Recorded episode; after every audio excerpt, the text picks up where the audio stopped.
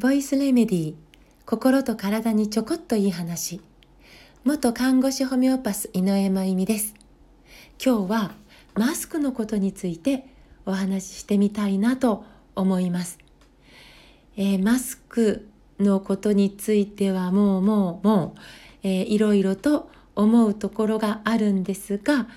えー、これはうん何かの批判攻撃そういうことではなくえー、私の考えるマスクの、えー、一つの、まあ、考え方の一つのことについて今日は、えー、限られた時間なんですが話してみたいと思います。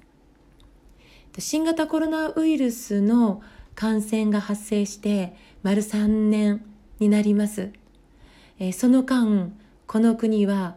えー、マスクを強く、えー、押してきたんですよね推奨してきました。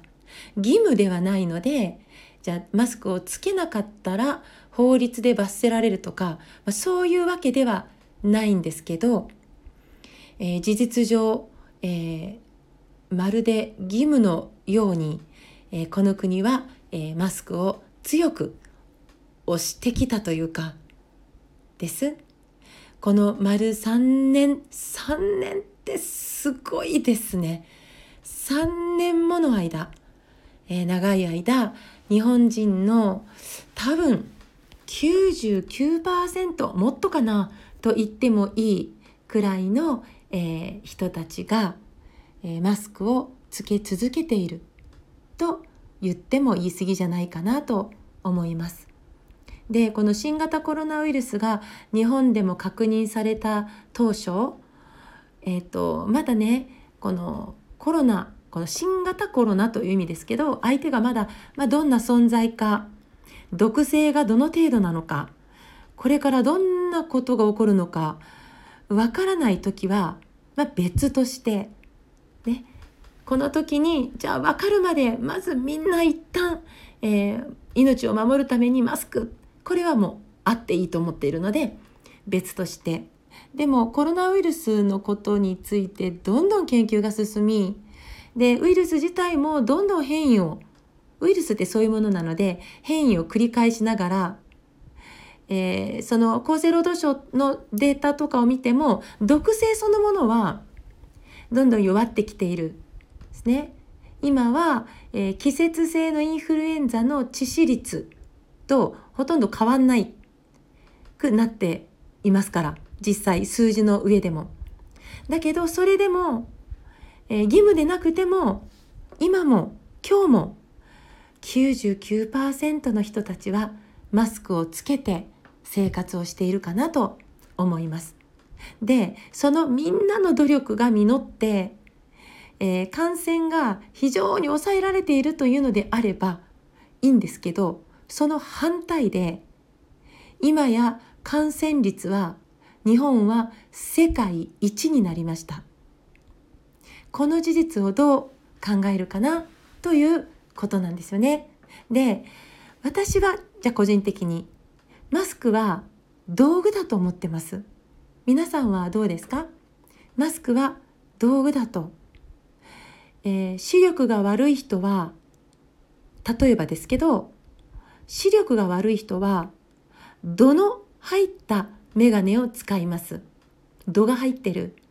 ね、メガネは視力が悪い人にとってとても大事な道具です。私も必要な時にメガネを使ってます。あんまり視力がいい方ではないので。でも、視力に困ってない人もいます。困ってない人がみんながつけているから、ね、ということで、えー、度の入ったメガネをつけ続けたら逆に視力が落ちたりそのことで怪我をしたり、まあ、健康を損なう可能性があるかなと思います。例えば歩くことができない方が移動をするときに車椅子を使います。歩くことができない方にとって車椅子はとても大事な道具です。でも歩ける人がみんなが使っているからという理由で車椅子を使い続けたら筋力が落ちて逆に歩けなくなるかもしれないです。で同じようにマスクマスクは咳とか鼻水といったいわゆる症状がある方そして口を怪我したり前歯が折れちゃってとかそんな理由で口を守る必要がある方あるいは食品工場とか歯医者さんとかいわゆる仕事で